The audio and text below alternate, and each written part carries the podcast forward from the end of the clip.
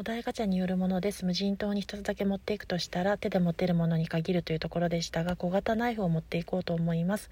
木を切ったり枝を落としたりその枝を落とした枝葉で焚き火をしたりというところで体を温めたりできるので一番火起こしができたりするので現実的かなと思いました。それでは最後まで読んでくださりもそうですけれどもご視聴もありがとうございました。